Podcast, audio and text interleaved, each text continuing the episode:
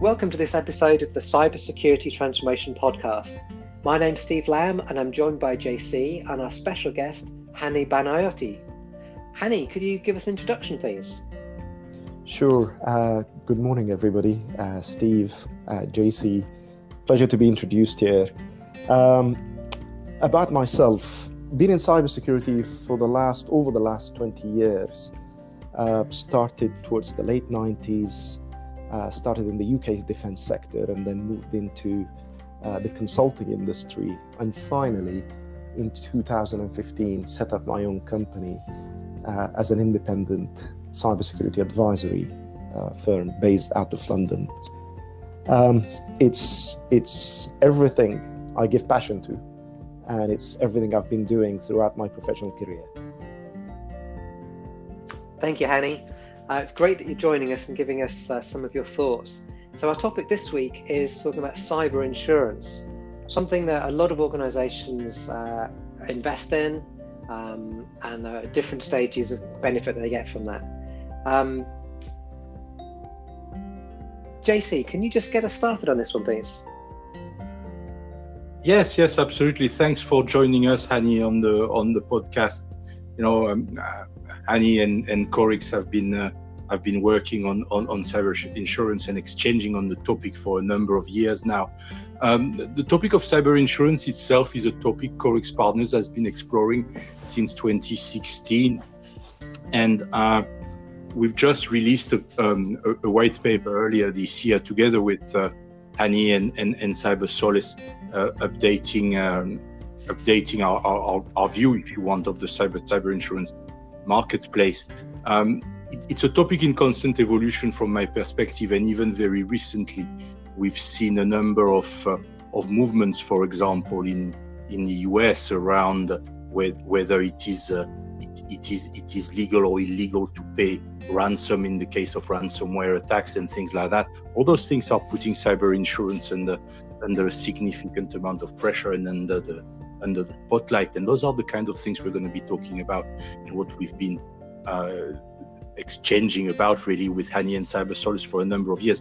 Hani, tell us a little bit what are the main developments you've seen recently around cyber insurance? Thank you, JC, for this introduction. Um, in terms of general, uh, generally speaking, from a general point of view, uh, the, the, main changes uh, have been in terms of the, the, the level of strictness that the insurers apply whenever they're onboarding a new client or whenever they're settling a new claim. Uh, and I guess I better give a little bit of history uh, on that, just just explain where things were and how how they came to be where they are now.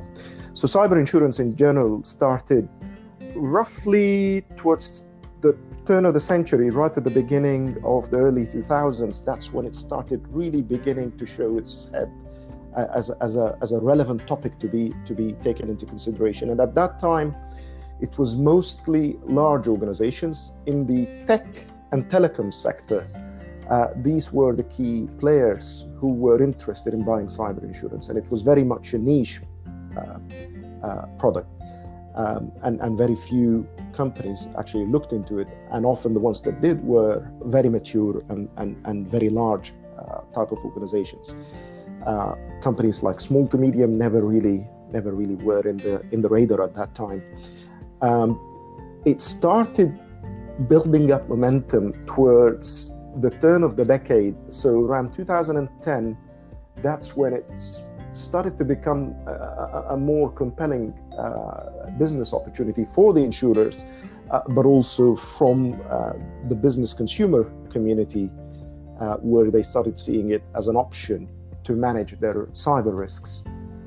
Now, over that period of time, uh, between let's say 2012 all the way up until 2018, end of 2018 even, the, the, the cyber insurance market was uh, roughly in a build-up phase, uh, essentially what, what the insurers themselves call uh, building up their books. So effectively, they're just uh, uh, in a phase of, of developing the market and acquiring new clients and really helping customers understand what the cyber insurance value proposition is and what it can offer them.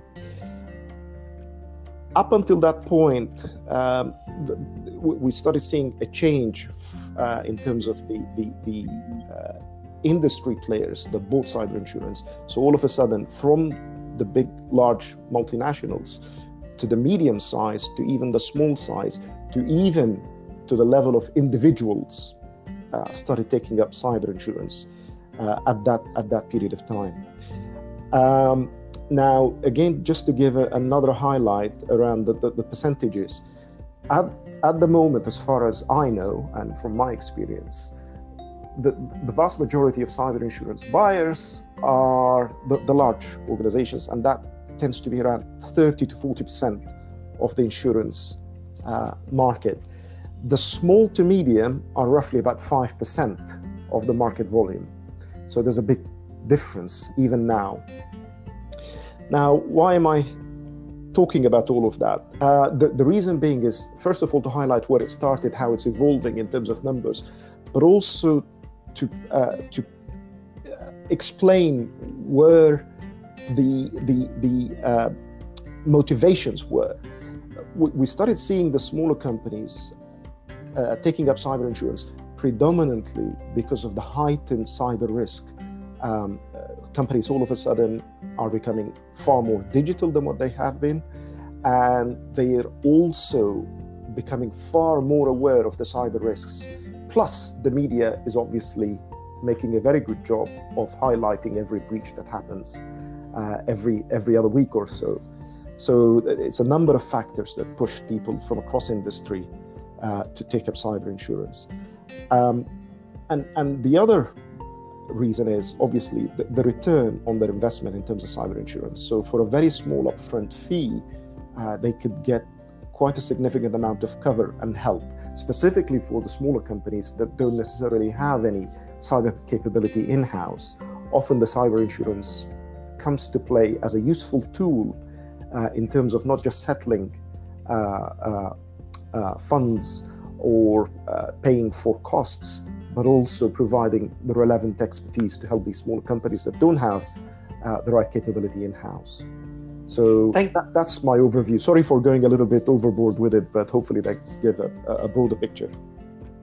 That's great, Hani. Thank you. It's really interesting. Can you please just share some of the main drivers? Uh, th- so the main drivers, and again, I'll, I'll, I'll, I'll, split it into two segments. That you know, I'll, I'll talk about contemporary times, basically in the current current era. Uh, the main drivers, number one, is the actual threat factor, cyber threat factor. A lot of companies are falling foul of cyber crime and cyber breaches, and they're feeling the pain, and and that is the number one uh, motivation, in my in my opinion that's driving companies to take up cyber insurance. Certainly, for the smaller to medium sized segment of the industry, that's their key motivation. Thank you. Hani, what do you, what do you think um, GDPR has, has, has had as an effect? Do you think it has played a role as well in, uh, in making, making companies larger and smaller realize that uh, somehow they need to protect themselves in a in, in, in a more in a more uh, consistent and, and significant manner good good question jc now uh, i'm going to position my answer to this purely in a personal opinion and on based on the work that we do.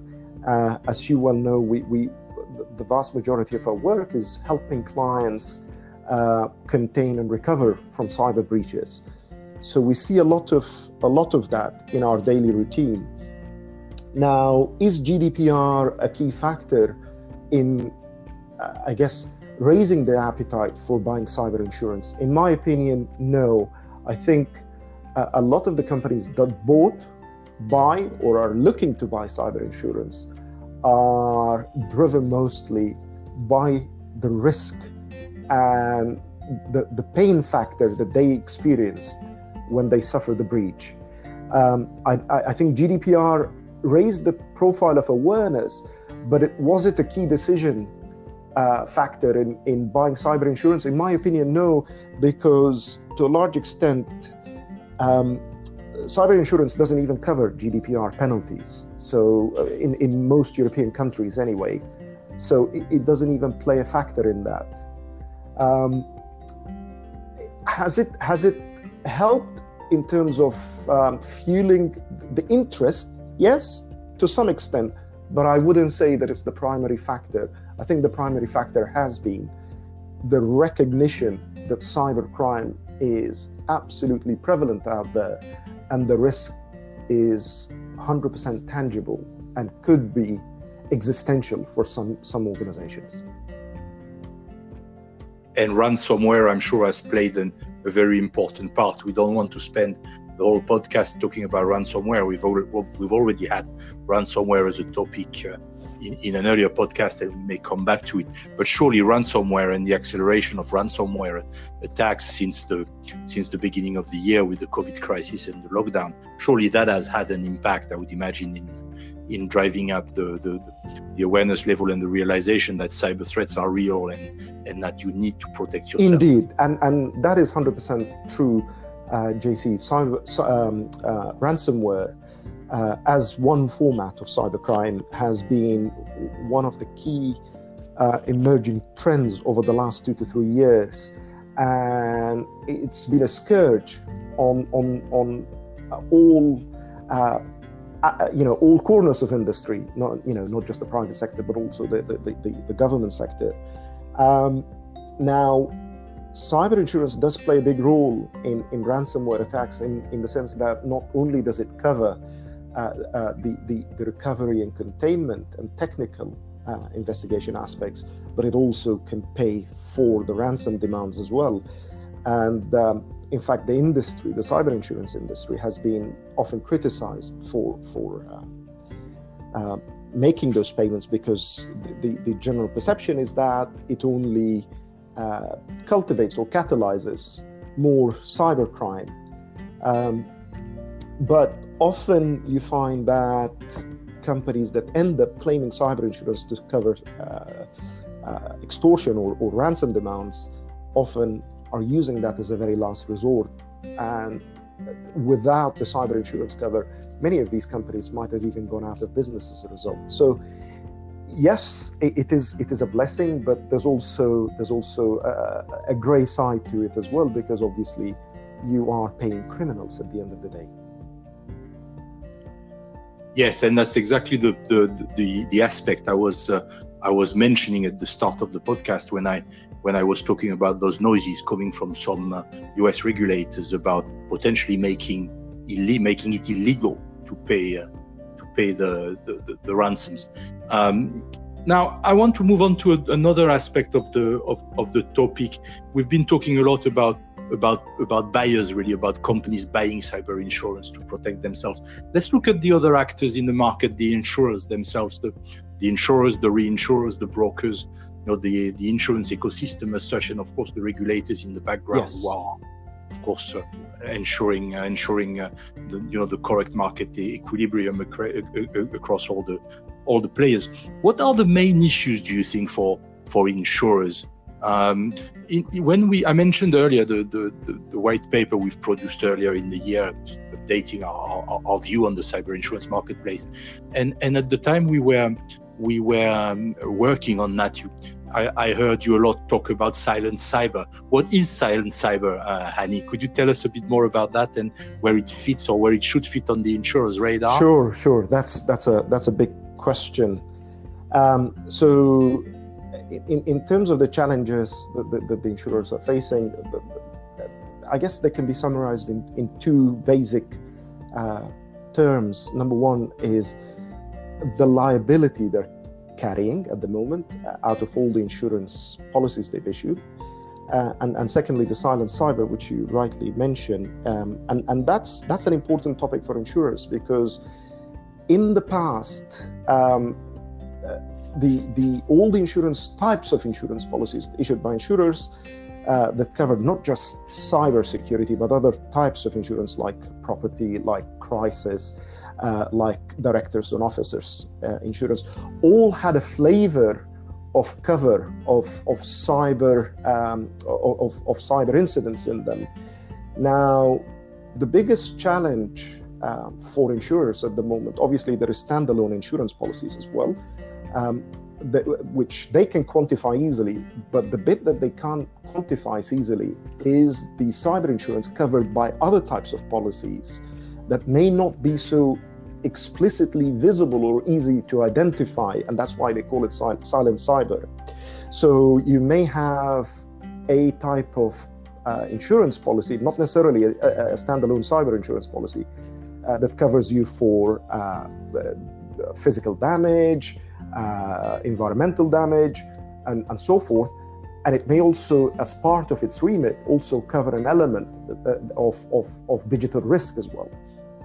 Now, this is the bit that insurers are struggling with because they can't quantify it, and it currently is, uh, I guess, latent in many of, of the paragraphs and clauses in these uh, insurance policies.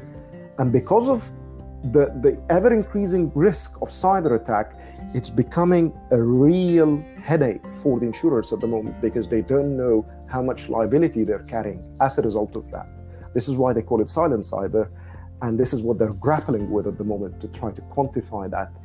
Uh, and in fact, earlier in earlier this year, around January time, the Lloyd's market has actually issued guidelines and uh, direction to all insurers to either explicitly or, or implicitly uh, exclude, uh, sorry, explicitly include or exclude cyber cover in their insurance policies and non-cyber insurance policies as well. So they need to be very clear what's included in terms of cyber and what isn't. Uh, this way, it would then help them quickly quantify the, the level of liability because not it's not just a risk for an individual insurer, but it's an, a risk for the entire market to the point that they think it could have a domino effect if, if, uh, if an event of a significant magnitude took place. Yes, and when you mention an event of significant magnitude, it, it reminds me of that article which was published you know a few days ago literally on the world economic forum website which very seriously questions the way premiums are set and the amount of of of, of premiums which are collected you know, in in relation to the the actual uh, the actual costs of any large scale incident. It does echo something I've heard at an, at an event which I was facilitating in Paris towards the middle of last year, where a number of participants on the panel um, were talking about the cost of uh, of an incident in that instance affecting the aerospace supply chain in France. And they had estimated the cost of, of, of, of a large scale incident affecting that supply chain. Uh, and, and, a cyber incident affecting that supply chain, they had, they had estimated the cost of that at a number which was a multiple of the total amount of premiums collected across all sectors for cyber insurance in France, which was a very, very you know, interesting piece of research, but very, very concerning at the same time. Um, where, where do you see the regulators uh, at, the moment, Hani, uh, on that? Are they are they active? Are they sitting on the sideline waiting to see what happens? Uh, good, good, good question again, uh, JC. The regulators are not sitting on the sideline, but I think one of their biggest um, one of their biggest issue at the moment is data. I don't think there is enough data or or even knowing where to access that data um, is, is currently enabling them to make the right decisions. I think the regulator started off, at least the, the, the UK uh, Lloyd's market certainly started off with the silent cyber uh, regulations uh, as a first measure. Um, but I think they are not standing still. They're constantly reviewing the situation and trying to understand um, how things can be improved. And certainly the insurers and the reinsurers, from their part, are increasingly concerned about this issue, not just from a regulatory point of view, but really they want to understand their risk as well because they don't want to find themselves out of business just because of an unforeseen cyber event uh, that they miscalculated or just simply weren't aware of. Uh, took them out of business because the liability was way, way overboard. Uh, in, in, in, in such a scenario. Now, the, the regulator uh, at the moment, uh, I'm not aware of any specific guidelines that are out there. uh, other than the, the, the, Silent Cyber initiative that, that's uh, fueling and pushing all the insurers to review their books. Uh, but I think the vast majority of the work is being done behind the scenes by, by the insurers themselves to really understand their liability. And I think we, from our daily routine and, and, and daily work activities, we're beginning to see that behavior change from insurers in the sense that over the last three to four years, often you find insurers were very willing to onboard a new client with very little upfront uh, assessment or vetting in terms of their cyber risk. Uh, and even when it came to settling a claim, they were very easygoing. They would go ahead, even settle a claim without much questioning or even analysis of what's going on or what's happened. Uh, we're, we're beginning to see that through our interactions with the insurers, we're beginning to see quite a significant step change in their response uh, to cyber claims. So they, they, they, ask tougher questions now. Uh, they ask the uh, insured policyholder to justify their cyber posture uh, at the moment of attack and uh, forward looking. And they're also asking us as incident response specialists to really give uh, a deep analytic opinion or assertion about the about the insured policyholder during our investigation as well. That is something that wasn't so rigorous in the past. All of a sudden, we're beginning to see that ramp up in terms of rigor and in terms of emphasis uh, over the last eight months or so, really towards the beginning of this year. And we think that trend will continue going forwards.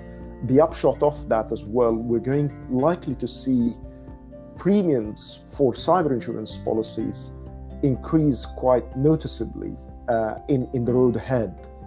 Um, and I think that's not going to change anytime soon, uh, if only it's going to be an, an uh, irreversible change going forwards.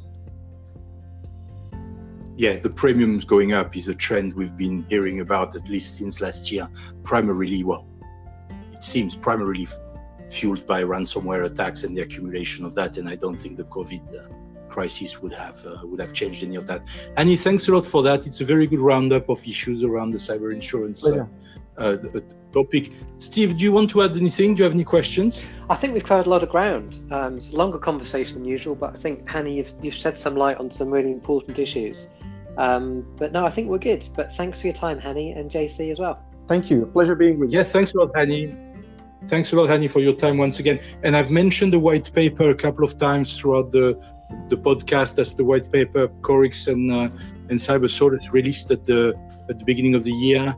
Uh, and it's available on, on, on corixpartners.com and on cybersolace.co.uk. Feel free to go there to download it. If you can't find it, feel free to be in touch with one of us. You've got the details on the podcast page as always. And, uh, and, and, uh, if there is anything you want to discuss, any questions, any concerns, anything you want to exchange with us, by all means, feel free to, to be in touch. That's what it's all about. Thank you to all our listeners. Thank you, Hani, once again. Thank you, Steve. Thanks, everybody. Great. Thanks. Thank you.